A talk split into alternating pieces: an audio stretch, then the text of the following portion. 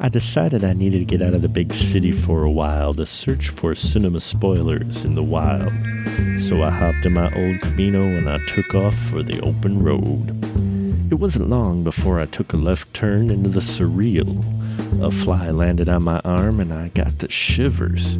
The sounds of a typewriter filled my ears, and I was so tired I felt like I was in a dead zone. That's when my eyes caught the sight of a sign that said, Welcome to Cronenberg. Behind that sign was a place that was a dead ringer for home. As I pulled in the parking lot, I realized no matter where I go, I can always find the spoiler room.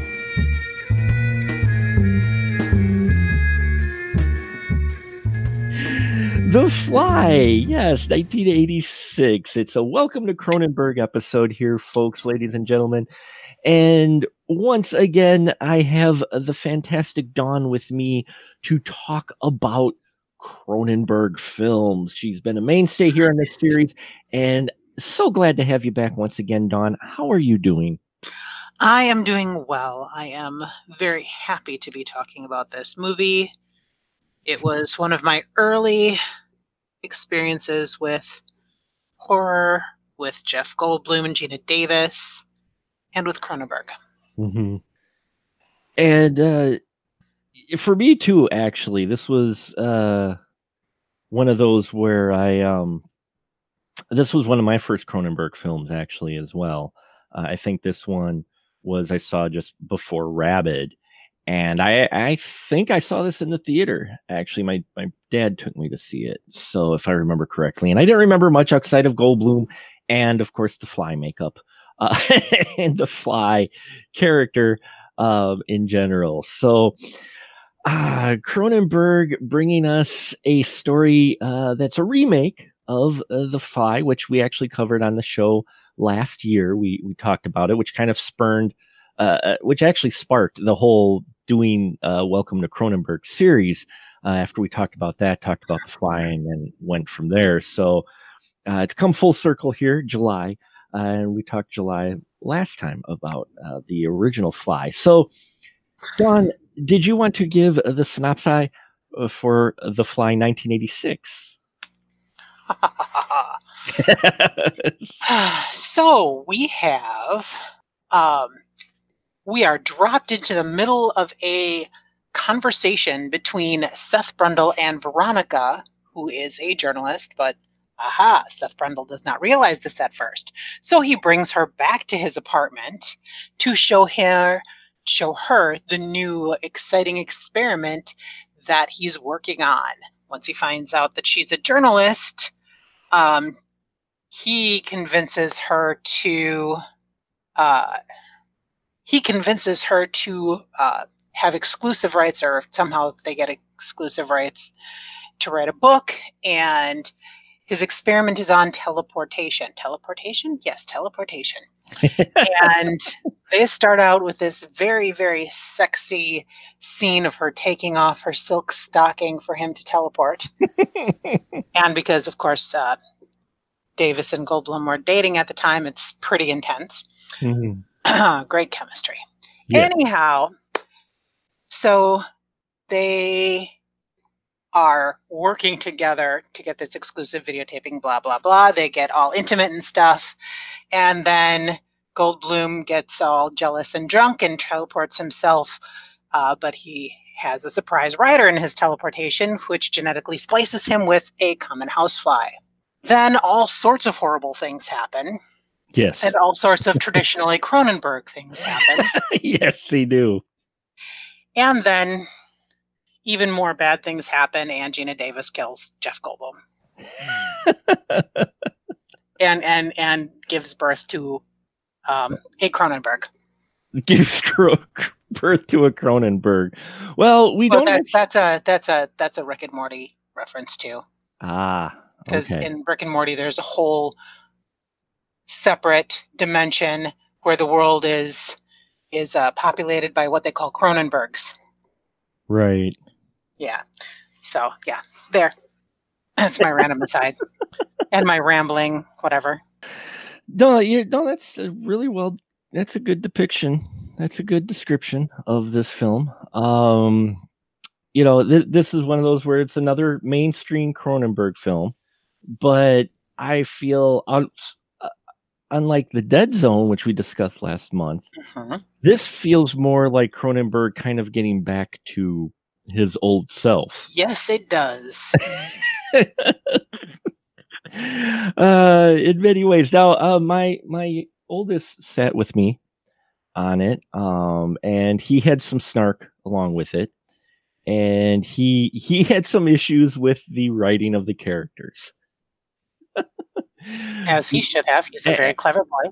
he is a very clever boy and you know he was pointing it out and i'm like yeah because he said at its core the film is w- with the relationship part with the characters and, and how they're written um he's like those those were kind of standard characters and he's like maybe it's because 25 or some years later now you know th- 23 li- uh 33 years later now or whatever uh, you know, we've seen more into these characters naturally, but he said they were kind of generic.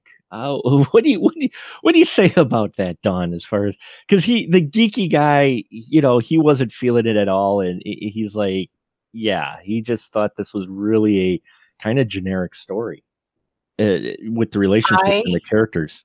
I agree, but I question whether because it was a uh, that that time period, and I and I'm sorry, I don't remember uh, when the um This was- when the um I know this was '86. Right. When did the Brat Pack movie, not the Brat Pack, the John Hughes movies comes out came out come out? That was the mid '80s, That was early mid mid-eighties- yeah, that was mid '80s as well. Yeah. So you have you have your weird science, Mhm. and you have your uh, your pretty in pink. You have your geek developing, your your geek popularity developing at that time. So having a, but they're all kind of awkward, not very strong, certainly not sexy the way this Goldblum's character is, the way Seth Brundle is. Um, so yes, they're kind of generic characters but it's also kind of the very beginning of turning that thought process to geeks aren't just 1980 Anthony Michael Hall. They are Jeff Goldblum.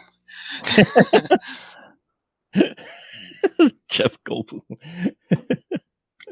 yeah, I mean, come on. They It have a statue of him I, I from know. Jurassic Park now. It's it's a thing. Yes, I, I, I know it's a thing. So so it was looking back on it from from this perspective, yeah, Mhm. eh, they're kind of generic. But looking at it from then, it was kind of new.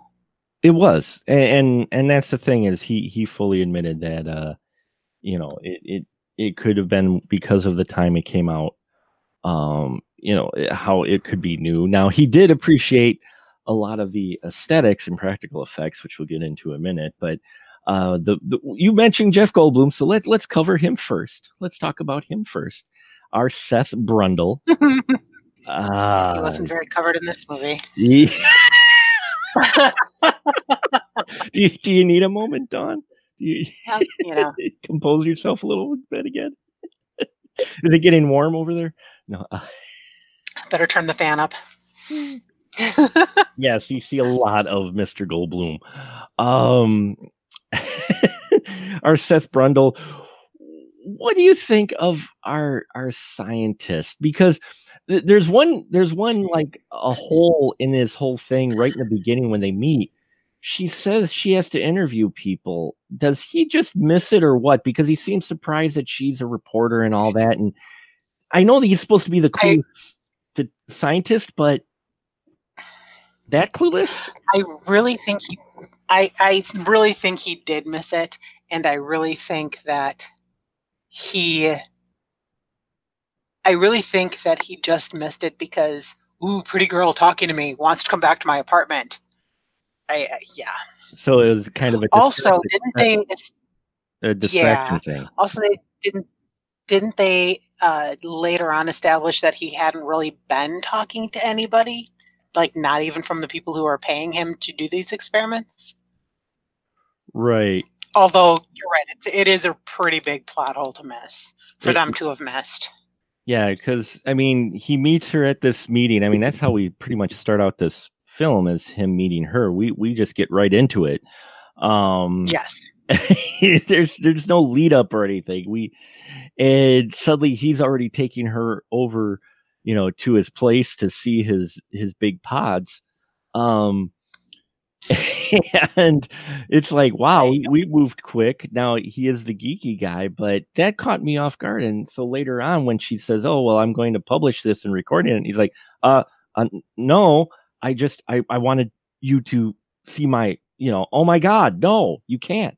Uh, you know, and it it just it it's it was a bit glaring to me that he missed that, but uh his character's supposed to be awkward. He's supposed to be um maybe a little bit of a representation of Cronenberg in some way. I don't know. Uh, do you think Cronenberg is, is speaking a little bit uh, through our Brundle character? Maybe a little bit, but Mhm. not a whole lot. Is is so is Brundle though looking at him? He this time around we actually have a scientist, although he does, I guess, do bad things later. Because Cronenberg has this thing against doctors. He's not really a doctor, but we do still have a doctor doing bad things. He's just a doctor of science versus medicine. But is this main character kind of a, a Cronenberg standard, would you say, or, or is Seth Brundle a little bit deviation for Mr. Cronenberg? No, I definitely think he's a Cronenberg.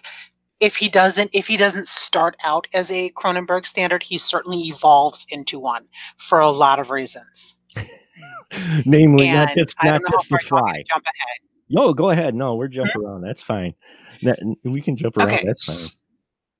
fantastic. So, at the beginning, he's kind of naive and idealistic, and he's all sorts of excited about um, the uh, the experiment. And ooh, there's a girl, pretty pretty girl. um, then he gets he gets all the things, and then uh, he goes through and he actually does the experiment, which is kind of his uh, represent re- representative of his uh, metamorphosis, not just. So there's a lot of things that that that fusion of uh, Seth Brundle into Brundlefly uh, kind of uh, causes. Part of it is where I'm going with this into the standard Cronenberg uh, character is he becomes very intense. Like really, what this reminded me of is those characters from the from Shivers. Oh yeah. Mm-hmm. He Yeah. becomes very intense, very, very sexual, very Mhm. uh, uncontrolled sexual, just like what was happening in Shivers. Right to the to the infected in shivers. Yeah, that's Or it's true. Yeah. Yeah. Mm-hmm. um and then of course there was the there's the like the theme of um if it wasn't just that there's also the uh, metaphor for drug addiction or sexual Mhm. addiction or whatever addiction there too um possessiveness women's rights a lot of a lot of the standard cronenberg things uh complicated parental issues yeah. Yeah. There's that. I mean, he, instead of having different characters to Mhm. represent a lot of these traditional Cronenberg, it's all in Seth Brundle. Yeah. He pretty much runs the gambit, uh, much like the Brundle turns into the eventual Brundle fly and, Yeah. and the, the creepy.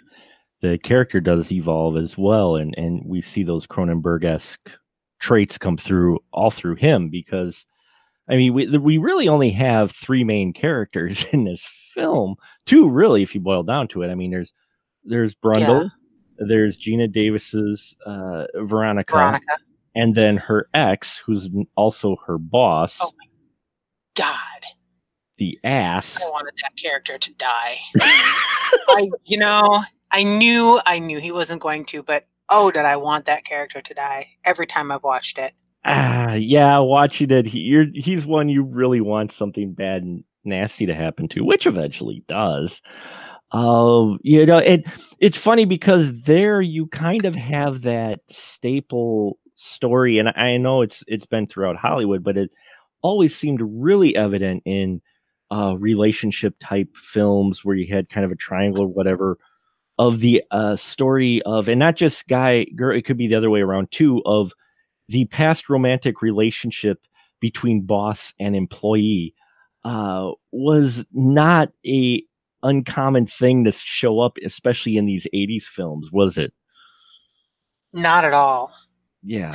Or not, or even uh, that, or student and teacher. Or student and teacher. Yeah. I mean, and, and apparently they combined both because before they were boss and employee, he was her teacher. Yeah. So, so we, we, we, we have this as well, which is actually a common theme in, in kind of dramatic films involving relationships. Uh, it, you see it crop up quite a bit, not even dramatic films, comedy films. Um, you know, uh, Michael J. Fox's Secret of My Success. Uh-huh. It, it, there's all kinds of uh, boss and employee relationships going on. And so we have that common theme here between these two. And you mentioned women's rights, but we do have the subject of abortion comes up because, yes, folks, this is the spoiler room. Our, our man, uh, uh Brundle, who got drunk and combined, combined, com, uh, excuse me, combined with the fly, he finds himself invigorated, new man. He he is, and also driven, uh, especially by his obsessions and, and, and vices, and, and specifically sexual drive, is high in our Mister. And well, of course, some things happen with them before she realizes he's going to turn into a big mutant fly guy. Um, and I don't mean fly like, yo, man, you are fly. I mean, act, wow, that was white. Holy shit, that was white. Um, I mean, an actual fly guy. Pretty, pretty, pretty, pretty, pretty, pretty fly for a white guy. Pretty fly for a white guy. Yeah, uh, literally a fly for a white guy. Um, so of course she, becomes impregnated, and we get the subject of abortion, which again was another hot topic, especially in the mid '80s. Um, and, and, that hasn't stopped. and it hasn't stopped, and it's still a hot topic today. But back then, it really it, it, was becoming it w- really was coming to the forefront a lot in cinema. Uh, the subject of abortion, and it had been in the past, but in, you know, and it had been there for years. But it really, it, everywhere you turned, a lot of times the subject was in the news, and so it was in your cinema as well. And here, how do you think Cronenberg handled that whole subject of abortion and and the way that was handled with her ex and and her reaction and how she wanted it and how the doctor was handling. I mean, how do you think that whole segment there, where she's talking about getting an abortion because she's afraid of having a fly baby? Um, okay, so I have I have chosen to interpret it this way. She was very clear on what she wanted and what she did not want. Uh, Stathis was very much, Are you sure? Are you sure? Are you sure you don't want to wait for a, another day? Are you sure? Are you sure? She's like, No, this is my decision and this is my body. This is what I'm doing and I want it done now. So she was the one in charge, but she wasn't, she was telling him to facilitate it. So he, the fact that it was Stathis, the guy, mm-hmm. was incidental. She was still in control of what was happening she was still the boss of what was happening. Her body, her choice. That was all there. I loved that. Now, as far as the rest of it, again, the doctor could have been any doctor. He yeah. did the same thing. And uh, Veronica was very much, nope, my body, my choice. This is how it's going to happen. I don't want it inside of me. I'm making this choice. I've right. thought about it. I know it's going to happen. This is what I want. I like how they handled that. So I'm okay with all that. Yes. I, I but as far as how they handled um, a lot of the other stuff, oh, those dream sequences and the parent and the and the implications of the parent stuff, that was fantastic too. Creepy, disturbing. David the... Cronenberg as the surgeon, hearing his voice so calm and soothing and Uh, yeah, that Yeah, was because- really disturbing. because we we get the subject of abortion, but it's all handled within the dream sequence. And she gives Mhm. yeah, Cronenberg. I knew I figured that was Cronenberg when when it was like he had the mask on, but you heard the voice and like, oh shit, is that Cronenberg? Because I forgot he had a cameo in it, and then I saw in the credits, I'm like, oh yeah, it is. Um, it is calm voice. Yeah, it was very disturbing, and she gives she gives birth to a larva, which is scary, creepy, ridiculous, and rather humorous all in one. Yep. Yep. And I think it was intended to be because he does that to kind Mhm. of take the uh, to kind of make it so that it's not overly horrifying. Just right. It it it he was did the little creepy crawly larva things and shivers too. he did It was he just enough over the top to be to to take some of the horror away. Right. I mean, it, it's an intense scene. She's going through things. You're like, holy crap, when he says you've got to push, and you're like, oh shit. And then it- he picks it up, and it's just this wiggly larva. And And it's like, huge. It's like three feet long. I know. It's like, it's not even like a little baby larva that you can hold two hands. This thing is just massive. And to the point of it is just a little bit humorous. It, it's shocking. It's over the top. It's humorous. And yeah, you're right. I think he throws that in there because before that, you had about two to three minutes of some serious, heavy discussion and and theme going on like you mentioned her making the decision and her saying i don't need a psych evaluation. I don't want this in here. You, you, know i don't want to have this baby because of this fear. And uh, yeah you're right. It, that is kind of his way of, of adding that taking a little bit of the edge off before of course that also launches you into the final um uh, the whole final uh, uh, third act of this film, which, Yep. which gets crazy because we've seen uh, old Brundle turning more and more into Brundlefly, and And his and his cabinet of uh what did he call it? The the, The- history of Seth Brundle. yeah, the the the His his parts. Yes, all of his parts, uh, including his manhood at one point, which again we have body parts in jars, which, as I mentioned when I was talking with Andrew when we first uh, talked about his very first film, Cronenberg had a guy who had his body parts in jars. so he's coming back to that. Yep. yep. Uh, you know, and it was funny because it, w- you know, like I said, this was my first film. So when I was saw it, and if people catch that episode, I just caught it going, "Holy crap, that's where that came from!" And where that, I mean, you do have a lot more. I think out of you know his previous, when you look at the Dead Zone, and he goes from that to this, this is really him going. That, that's a huge leap. it's a huge Yeah. leap. I think you also have Videodrome in between there, but um, So it makes me wonder if he did the dead zone to get the money and to get the reputation and the clout in Hollywood so he could do or was this not made in Hollywood? This was this was filmed in Toronto. That I know. yeah, it was filmed in Or was Toronto. this a Hollywood film? I'm not sure if this was because this a Hollywood, you know, like a major studio release? uh, um, But he was probably doing it. I, I bet he did the Dead Zone so that he could get the clout to do something more traditionally him. makes it well. It seems to, he he.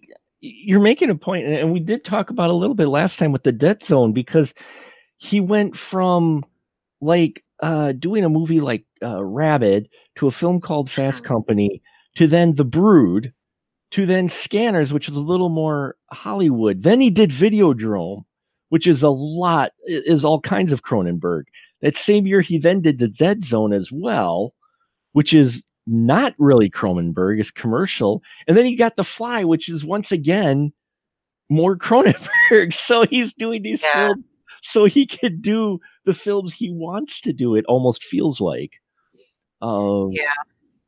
And, the fly is kind of almost a statement where as we mentioned before it kind of starts out not quite so cronenberg-esque but it it finishes full Yeah. on david cronenberg it evolves. Um, it, it, it evolves. You know, maybe him kind of metaphorically uh, showing he's kind of evolving. You know, back to his roots a bit because yeah, you get the jar body parts, you get the whole theme of what ends up happening with Brundle because here's a guy who is an introvert. He gets motion sickness, which I loved. That was his motivation for creating teleportation. So, so since you brought that up, yeah, um, motion sickness seems to be a thing with Goldblum characters. Think about how many movies he's been in that he has issues with motion sickness. And the one I'm thinking of immediately is Independence Day. Oh, yeah. But there's been more. Um, I'm drawing a blank. I should have written them all down, but I didn't. But I just, I only wrote down that motion.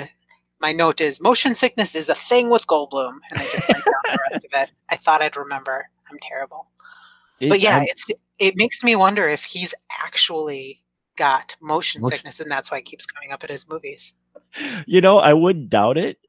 I wouldn't doubt it at all because it seems a little almost too natural whenever it occur. You know, he's mentioning it or it occurs.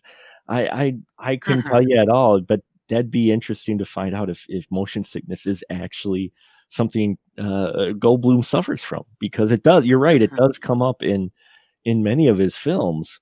Um, so maybe that's that is him, but uh, but here you have this introvert guy who's do- totally into science, and then he has this experience where he does the teleportation, and suddenly he starts getting into spirituality which I thought was interesting. Unless I was reading too much into it, what was he Dawn? Because he starts talking about the the the flesh and which unfortunately keeps throwing me back to Hellraiser, but still, anyway, uh, he talks about the flesh and and you know experiencing the flesh and understanding the flesh and the the whole experience of the plasma spirit, the spirit. You know, I mean, am I off on this, or he kind of has? You are absolutely. You're absolutely right on this, and that's what. That's why I said this whole after he uh, does the genetic fusion with the fly, mm-hmm. he's he metamorphosizes into something more, but it's not just one thing, it's everything. There's almost like there's hmm, so much happening in him. Right. Because his his entire physiology is changing and his uh, his thought process is changing because it's it's becoming insect like and he's the different perspectives. But flies don't philosophize. No.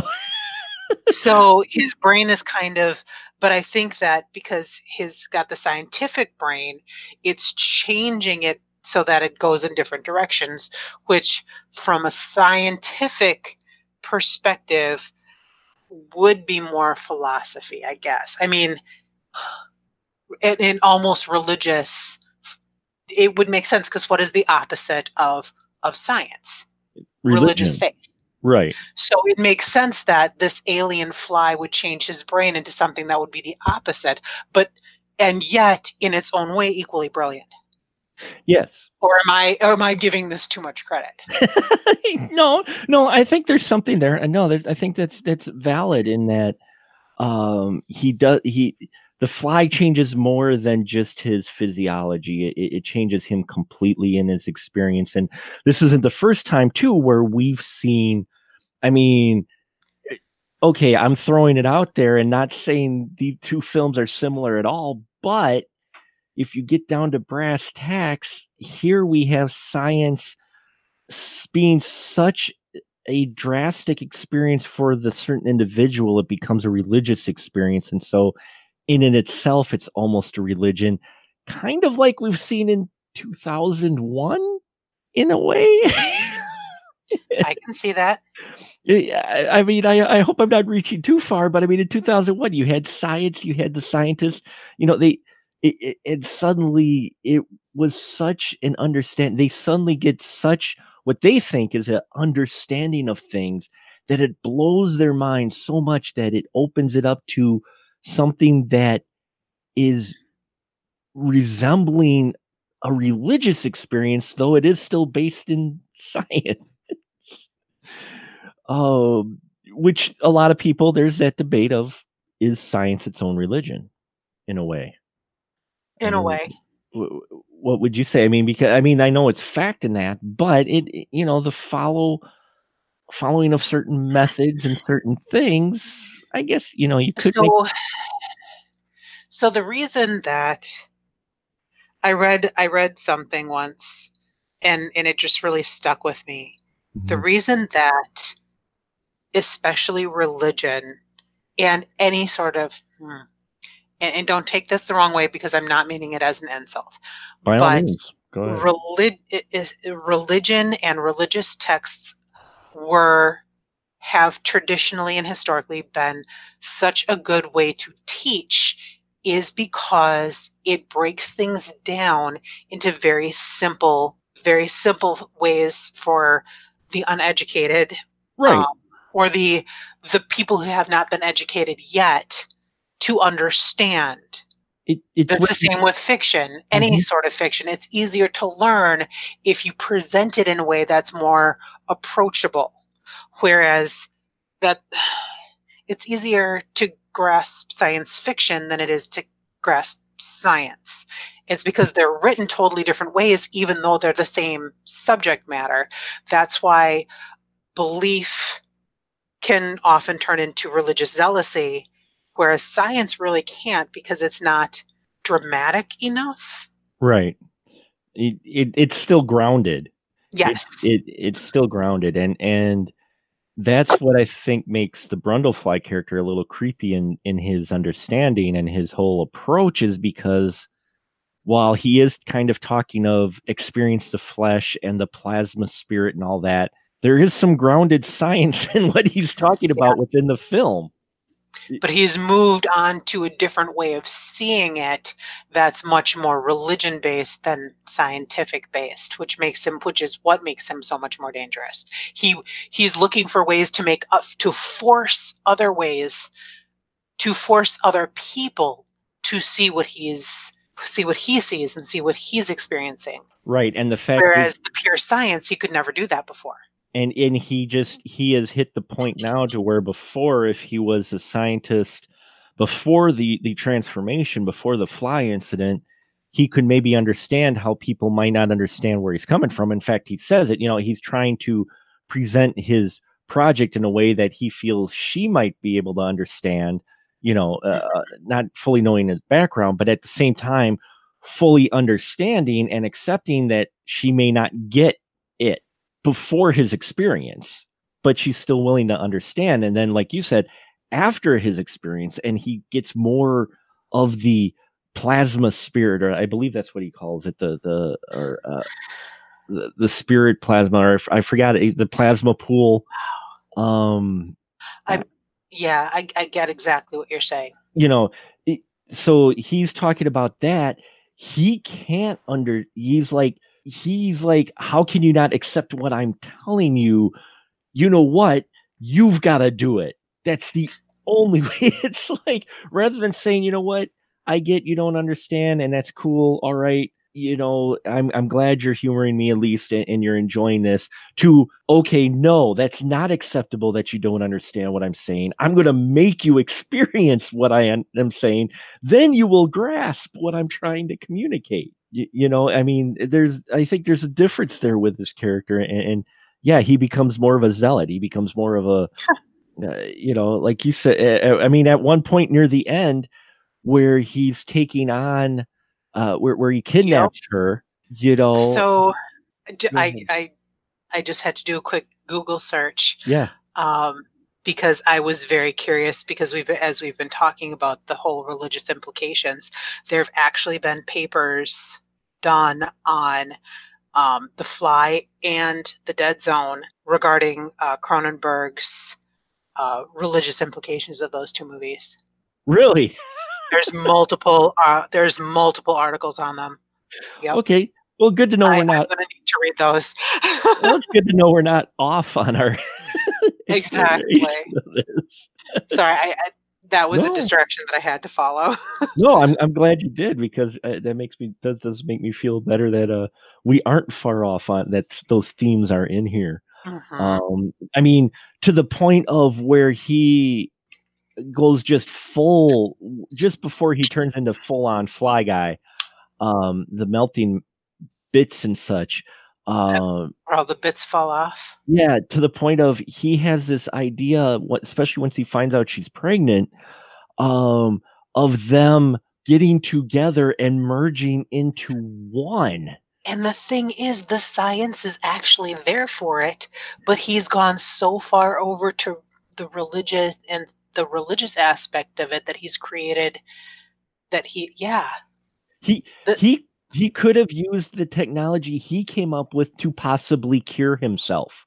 uh huh. You you see it there. He has the concepts there. You're like, holy crap, he might actually be able to cure himself. That's why he set this up. And then you find out no, this is not why he set this up. He instead wants to create the ultimate perfect form in his eyes, which is fly man, wife, and child. It, it's his own version of the uh, Holy Trinity Yes. Mother, Father, and Child. that's exactly where I was going with it. Is is yeah, he he comes up with his own idea of of his own trinity. Um and be damned if anyone's going to try to stop him like the the ex who's a Ah, dick, the creepy creeper. the, the creepy ex who uh you know at one point during the movie said, "Hey, I understand you're with Seth Brundle and you love him and all, but can we just have sex once in a while?" Yes, folks, he he actually says this at one point. So you don't feel too bad, and I mentioned that so you don't feel too bad when good old Brundlefly uh excretes his his uh Brundle vomit and melts the dude's hand and ankle. Brundle vomit. I, I forgot what he called it. I don't know. it's the amino. It's the acid, the stomach Yeah. bile. Yes, it's, Yeah. it's Brundle vomit. It, it's Brundle vomit because he's a fly, and just like a fly, he has to eat. And flies don't have movable mouth parts, so to speak. So they they they basically excrete enzyme on their food, and then they suck it up. And it turns out Brundlefly has to eat the same way in one of the more grotesque scenes. In this Yeah. Yeah. Uh, we, good. But he needed a shower after that. I'm sorry. That's that scene. That scene annoyed me because if anybody walked into my apartment, if I ever went home and found an ex-boyfriend just showering in the middle of the day in my apartment, and his his excuse was, "Well, I felt dirty, so I thought I'd come over and have a shower." Yeah, I would do much worse than give him the hot scalding water than she did. Well, and, and that where it leads in some of the writing for our character Veronica here is, you know, she's still employed under this boss who's her ex, who's a creeper, who's still trying to mac on her. Yes, I'm that old, folks. Look it up. Those over under the age of 30. Uh, you know, he still wants to get with her, if nothing else. Yeah, he's got a key to her apartment, yet he just goes in there, and rather than her really being like outraged and get the hell out, throwing his naked ass out in the hall. She's like, ah, damn it. Which means it's like not the first time this has happened. You almost get that impression. Well, and and he was. I mean, even though he was kind of a, even though he was a creepy creeper, and even though he was a dick that I wanted to, and a character that I really would have loved to seen with much worse than a hand and a foot melted off. Um, he in he loved her yeah. to the extent he was possible that it was possible, and he was hurt by the fact that she moved on that's right. not a justification for him being such a jerk but he was he was really just a jerk and he really didn't do any true harm and when she needed him he was actually there he was a so- true he was a true 80s dick. Uh, yes Dealing with the fact that she rejected him in the masculine, manly way that he couldn't, especially for the 80s. But you're right. There is that's what's interesting about his character because as much as he's just this person, you're just like, yeah, melt his hand, yeah. yeah Um, you do know eh, Cronenberg sets him up enough so you do have at least a number of moments where you realize, regardless of how much of an asshole this guy is, he genuine, genuinely cares for Veronica yeah a- And at the- its and- heart. and he's never there's a difference between okay speaking of 80s movies Hmm. there's a difference between say gonna pull up uh what's a good one um some kind of wonderful craig sheffer Yes. his his character when he was being verbally abusive to lea thompson's character that was malicious that was mean yeah. but the Stathis character, when he was being m- mean, he wasn't being malicious and cruel. He was lashing out because he was hurt. And the words he used and the way he said them, you could tell the difference. Right. He he wasn't he was the way he executed some of that dialogue was not him saying it to hurt her. It was his only way or the way he, only way he knew how to express in his manly way how he was hurting because of what she did.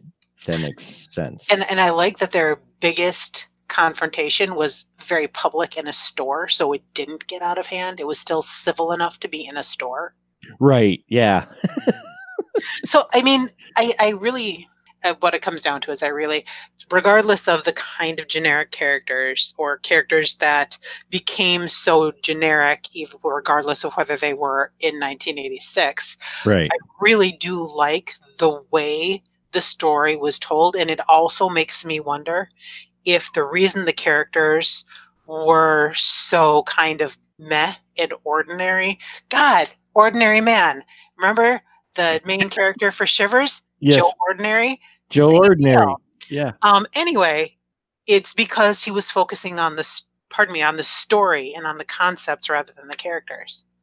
Yeah he's these are the characters are his tools. It's not about them specifically. They are just tools he is using to execute to to present his ideas or thoughts. It's it's him talking through his characters or presenting his ideas through his characters not making these characters their own basically Mhm, uh you're right uh, you- exactly you're right. Math uh, Stathis is his or Joe Ordinary that you've had in nearly every one of these films. I mean, uh, y- yeah, you mentioned Shivers, you had it. Rabid, you had it. The the, the kind of just every guy, and then you have, you know, in this case, Brundlefly, who is completely not the ordinary Yes. guy. You know.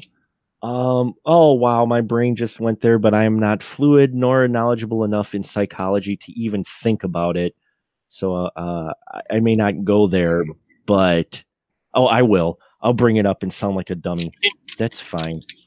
I- i- Is maybe with the three characters here, do we have a little bit of uh, was it uh, Freudian id, uh, ego, and what are the three?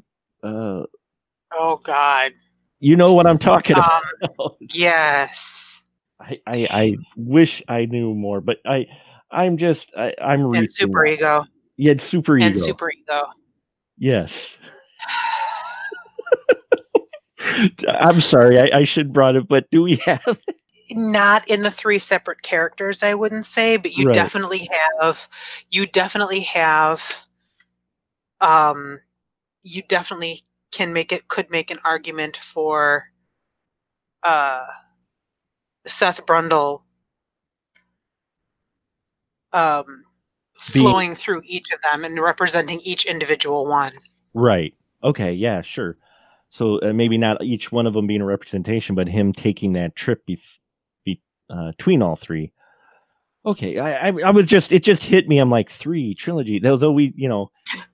Yeah there's and there's a there's a lot of there and there's other things that i didn't make notes on i wish i would have taken better notes um there were certain numbers in here too that meant things but i'll be yeah No, I yeah, I, I mean there's I think representation in the numbers that are presented um as well. Um and you do have the idea of three. I mean, we got our three main characters. We have uh then it moves to the three of Brundlefly, you know, uh, Veronica and their baby. And I mean, it, it does travel through as well. He, he has three pods eventually. I mean, you know, I mean, I'm sure well he has the one pod that was his prototype right. and then he had the two pods that he was working with actively right that that were the upgrades the better ones Yeah. you you still had three there i mean yes folks i know but that's you know that's what peop people who love film do we we like to read into things maybe we're reading into too much i don't know but it, No, because it's- three with the it fits in with the religious thing, and as we've already established through a, a superficial Google search, religion is a big deal, and this is definitely a, has religious overtones, undertones, and Mhm. blatantly in your face, smacking you with the friggin' Bible. yes so it's it is all over the the place especially the second half of the film after he has his experience. Uh then there's also you know just his actions in general. What's interesting is um i found that the the there was sexuality in here but in all honesty there is for what people might expect in the film and what we're describing a fairly lack of nudity or real intense sex scenes in here There really isn't. They're pretty pretty mild. I mean, it, it is tame compared to what we have seen in bits and pieces in previous Cronenberg. films. This is, you know, we get more of the old classic. They kiss, they embrace, we fade to the next day, uh, Mhm. more than once. Mhm. Uh, You know, until we, it's interesting because actually, now that we're talking about it, and it just popped in my brain now, and yes, folks, this is how my brain works. I apologize, but um, in the beginning, that's how the love scenes are handled. But as the film moves along and he turns more into Brundlefly, we actually get more explicit scenes later on. In the beginning, where he's More explicit, but still not horribly graphic no, but I mean, by today's standards. right? I, I I say explicit as far as compared to was in the beginning because Yes. it, the first two uh, love scenes, if you will, uh, and I'm using air quotes here, the love scenes with Veronica and Seth are handled in that kind of old school, you know, fade to black sort of thing. And the next day they're they're embracing and and they're you know uh, uh, enjoying their love with each other and, and sharing feelings and such. And then after he turns into the fly, we get a little bit more of a not you know different film different handling we see a little bit more of them in action um because they're having a discussion about how he is like the energizer bunny and she's just like uh you should like drink something or And and then there's the scene with the um, random woman he picks up when she says no to him. We're done. This is I need a break. And then there's you know Jeff Goldblum's butt. and then there's jeff goldblum's butt yes which is interesting because i don't think many people address it but he actually teleported again when he grabs her because he has that scene in the bar where he's all jazzed up on the fly juice um and he he feels he can defeat anybody so he sees a girl he likes because veronica's like yeah no dude i can't with you right now. You're just no you smell. And you just vomited on, you just vomited on your donuts. I'm sorry i just i can't right now. Um so that it, that was later but still. So he being rejected he goes out and he he he finds a woman who he thinks can keep up with him and he earns her by breaking her man's arm and taking her as the prize which is such an awkward scene oh yeah, very very very it and it very much points out how much he's changed and how he views the people around him as yeah lesser. yeah he pretty much walks into the bar and looks at every one of them and going i am higher than you which is Yep. a complete turnaround from the guy who we saw in the beginning who's trying to hide and not talk to anybody Yep. You know uh, um, so that's a, a great change of this character but it was still and, a and, and that scene yeah that go ahead scene is a beautiful thing. Creepy, but a beautiful thing. It's The- always, always disturbing to see people's bones shattering and poking out of the skin, but it's Cronenberg has a knack. It does it does so well and it, and it kind of leads to the you know kind of the thing i wanted to talk about that we have to absolutely talk about because it keeps coming up with our cronenberg films his use of practical effects and body horror And man, has he refined it now because Mhm. we get this scene where Brundle, old Brundle, Brundlefly, uh, does uh, you know you think this guy he's going to fight this guy or do pool, but no, they do a arm wrestling match. Mhm. and they're arm wrestling and he breaks the dude's arm like right there and it busts through the skin. And it looks so much like he really busted this guy's arm. I mean the way it's edited and cut it's so well done. And there are so many great practical effects. Done would you say cronenberg at this point in time now with all the films he's done really kind of has refined his uh his directing and, and handling of practical effects now Definitely. And I didn't have an opportunity to watch the whole movie with commentary, Mhm. but I do know that during the commentary, he actually discusses if the film would have held up as well if he had used, and it's 1986, so there is uh, digit, not digital, but there is definitely other options than practical effects available at this time. Right. There are enhanced. I mean, we even get some of the computer graphics for 86 are actually pretty impressive in this film. it's 86 empire strikes back and star trek have already had a couple movies i mean star wars and star trek have already had a couple movies out by this time Yeah. so there is there is precedence for uh, different kinds of effects but he sticks with his his his practical and it pays the heck off oh yeah, because the film still holds up today. All the effects still hold up today. Um they look wild. Um Mhm. just impressively gory and graphic and, and I the mean, nice thing go ahead. what I like is it's a very slow, simple process. His his metamorphosis, and you meant as you mentioned it, he went through the the telepod twice. The first time he got the the super strength and dexterity, Mhm. which he demonstrates by a series of gymnastics, Which I'm sure you didn't mind. and then he gets some skin blemishes. Yes. But then after he goes through the second time is when body parts start falling out. So that second time seems to be the real key for the uh, the spiral into uh, badness. I, I hadn't caught that, but you're right. Him him using again, which leads kind of to your drug addiction, uh, which you talked about earlier. Which you know he's used he he used it again, and he's like reinvigorated, and you get a nearly nude Jeff Goldblum with the woman who he quote unquote won after the Mhm. competition. Um, and he's suddenly invigorated. But yeah, you're right. That's when his body parts really start falling off. I love the look of when when his ear when he knocked his ear off. the look on his face was fantastic. He, he knocks his ear off, and then at the same time he he pulls his fingernail off, and it looks it just everything looks so gooey and gritty and gory and visceral, and it's just oh. And then you've got Goldblum, who I thought acted really well under the makeup because he's got a lot of prosthetics at one point. Oh yeah. you know but i think what helps is his eyes because goldblum has those eyes uh Big ahead. crazy wild eyes. he can get crazy wild eyes and i think that really helps later on when he's just head to toe in prosthetics i mean Mhm.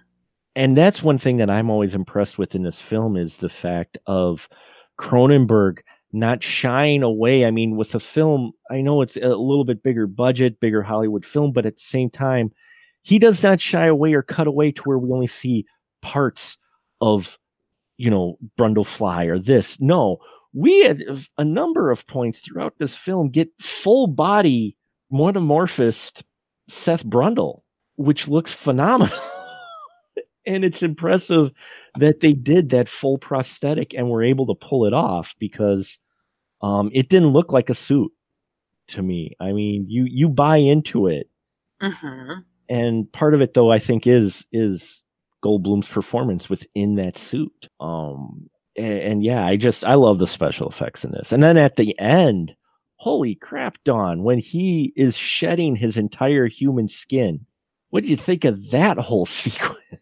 I thought it was really good. It, as I'm watching it, I realized because I hadn't seen it for several years, Right. um, an embarrassing amount of years actually. Um, as I'm watching it, I'm like, oh, well, I can see where Peter Jackson got some of his inspiration from in his movie Dead Alive. hmm When you know, I can, I can definitely, yeah. I could see the inspiration. I my my brain just kind of went a bazillion directions. I'm like, that's brilliant. that was and it- and again it holds up so well just like a, the practical effects the puppetry or models or whatever the heck they used the the costume design the creature design um, not just of the fly before it went into the telepod but when it merged with the telepod. Right. oh and so heart-wrenching. How can you have i i love how he can um hmm how he turned that whole situation from horrifying and oh my god she needs to just get away from him. Please he needs to be destroyed to oh my god i can't how can you how can you shoot him in the head to destroy him because he's so pathetic and he needs to be saved not destroyed i love how cronenberg handled that situation Yeah, he he handles this whole thing fantastically, and he takes this guy who eventually just uh, eventually you get the full on Brundlefly, which looks phenomenal. Um, and you actually make him a bit sympathetic at the end to where there's just a tinge of you not wanting her to be the one to pull the shotgun trigger to blow his head off. And and he grabs the barrel and puts it to his head. It's like, damn you.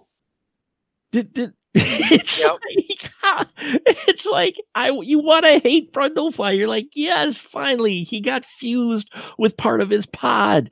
Damn it. And okay, so we're gonna have the ex-boyfriend finish him off. Okay, no, we don't. She has to, and she hesitates.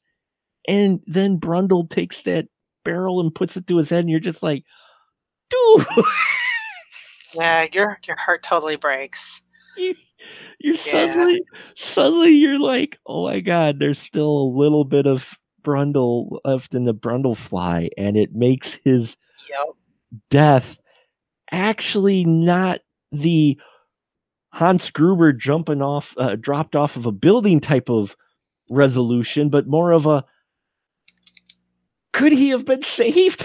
I mean, but more of a but more of a king kong falling off the empire state building yes, kind of resolution yeah yeah, it, oh, definitely. Now that you mentioned, it, yeah, that's a perfect example. That is that Twas beauty that killed the killed beast. the beast. Uh, Yeah. unfortunately, Peter Jackson ruined that line for me by casting Jack Black in that role and having Jack Black deliver that line in the worst possible manner he possibly could in that film. But anyway, I digress. Oh, but yes, the beauty that killed the beast. Um, you you do get a little bit of sympathy at the end from Brundlefly, which yeah. again is Cronenberg. He's not he's not letting you get away with enjoying the death of Brundlefly. definitely. I mean, you really don't get by the end of that movie, everybody is a victim. There is not a bad guy. Everybody is a victim. Yeah, uh, I I'm horrible with vocabulary. You and my wife are so much better with it, but there there isn't a catharsis Correct. for it. Good. Oh, good. I'm using that correctly. There, you you don't get that catharsis like you tend to do with monster films or or or or uh, you know the action films of the 80s or whatever, where the big baddie dies. You don't have that catharsis. At the end, you're just like, wait, he was still inside the fly. Oh shit, she just killed him. Oh, she's still got the baby in him. Crap! I oh my god, these poor people. And then her ex with the, you know, he's gonna have a limp. So you know, but maybe it'll ground him a little bit. Oh wait, no. Sorry. oh my god. So, kind of thinking about all this, hmm and again, I I really hope that I remember to and have time to read some of these articles on the religious implication of these movies. But what do you think? And I'm just going to say this, and I don't know if I'm right, wrong, totally off base. But what do you think the message Cronenberg's trying to send here? Uh, you have your your your geek Seth Brundle falling in love with this woman. Then he gets uh, he gets turns into Brundle, metamorphosizes into Brundlefly. Whether the um, and let's go ahead and assume it's a religious thing, not a drug thing. Right. What do you think that spiral, the spiral into self destruction, is a message saying, uh, a, a, message saying that if you uh, uh, rely too much on one way of viewing things, it'll lead to your self destruction? I could see that. I could see that because Brundle, he was so obsessed with it. Um, the, I, yeah, because it le- it will lead if you become too obsessed with any one thing. Because he became obsessed with his project, then he became obsessed with her, which led to his downward spiral. Well, I, um, I mean, I mean, even more than that, mm-hmm. even more specific than that. While he was while he was only working with pure science, he was sane. He was safe. He was oh, reasonable. Yeah. The minute that the the science the, the the when he started to metamorphosize and it became a religious zeal is when he began this is when the spiral into insanity madness and destruction happened yeah i i can see that yeah i i mean losing taking on that belief made him brought him his downward spiral abandoning his yeah. abandoning and, his and real really, his scientific or realistic or grounded beliefs and abandoning those completely kind of led to his destruction. I can see that.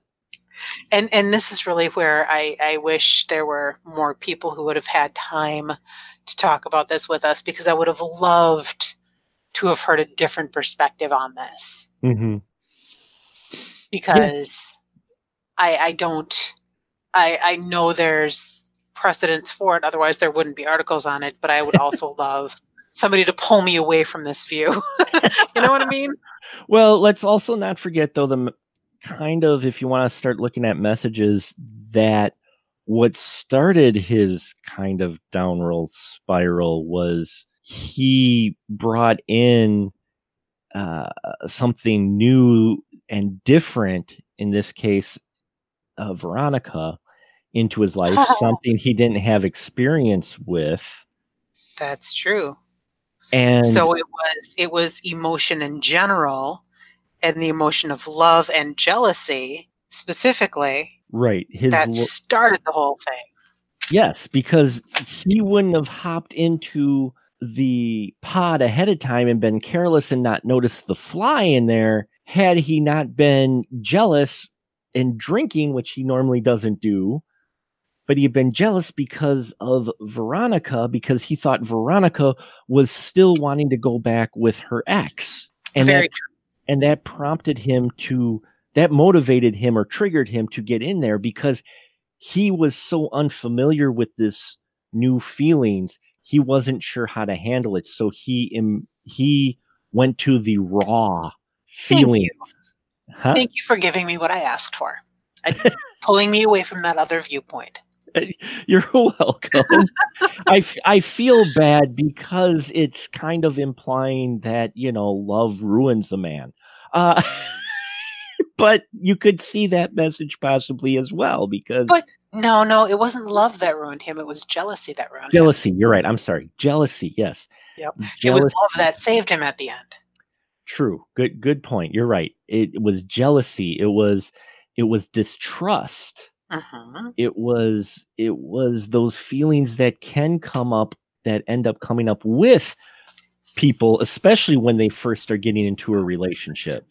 Uh, so yeah, so there there is possibly that statement too about how you know if you give into those initial feelings. Okay, let's go this route with it. I'm I'm shallow as a puddle, so pardon me, but um, you know, here he's got a relationship and it's a fresh relationship, and they have this one kind of falling out, and Brundle gives into all of those feelings rather than taking a step back and thinking about it. He just gives into the jealousy and mistrust, and that leads to his complete downfall.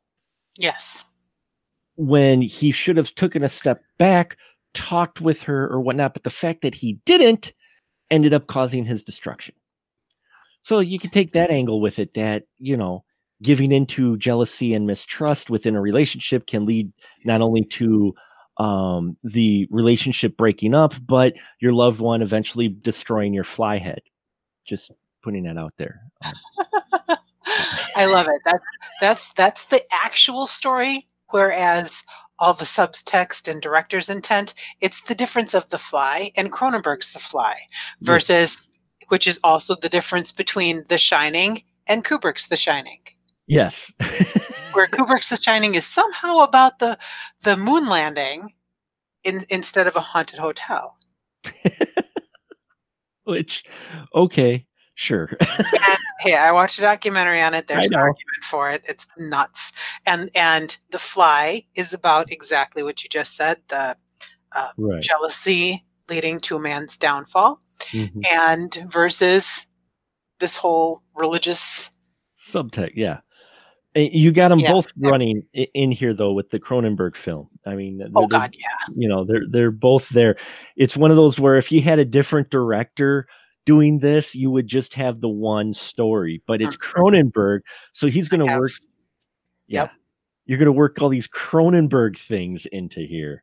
Uh, you know, which why this is a film that's still talked about today, and why a lot of people just love the Brundlefly.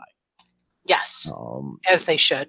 For for many reasons, you know, and maybe you know we got a little bit of influence in here as well for uh who's it uh Kafka's Metamorphosis. That was that the author uh for the short film uh short story. The, oh, the yeah. uh which a later which kind of brings things around again because later on we're going to talk about Naked Lunch in a few months uh, which is totally from that short film, but we have a bit of that here too.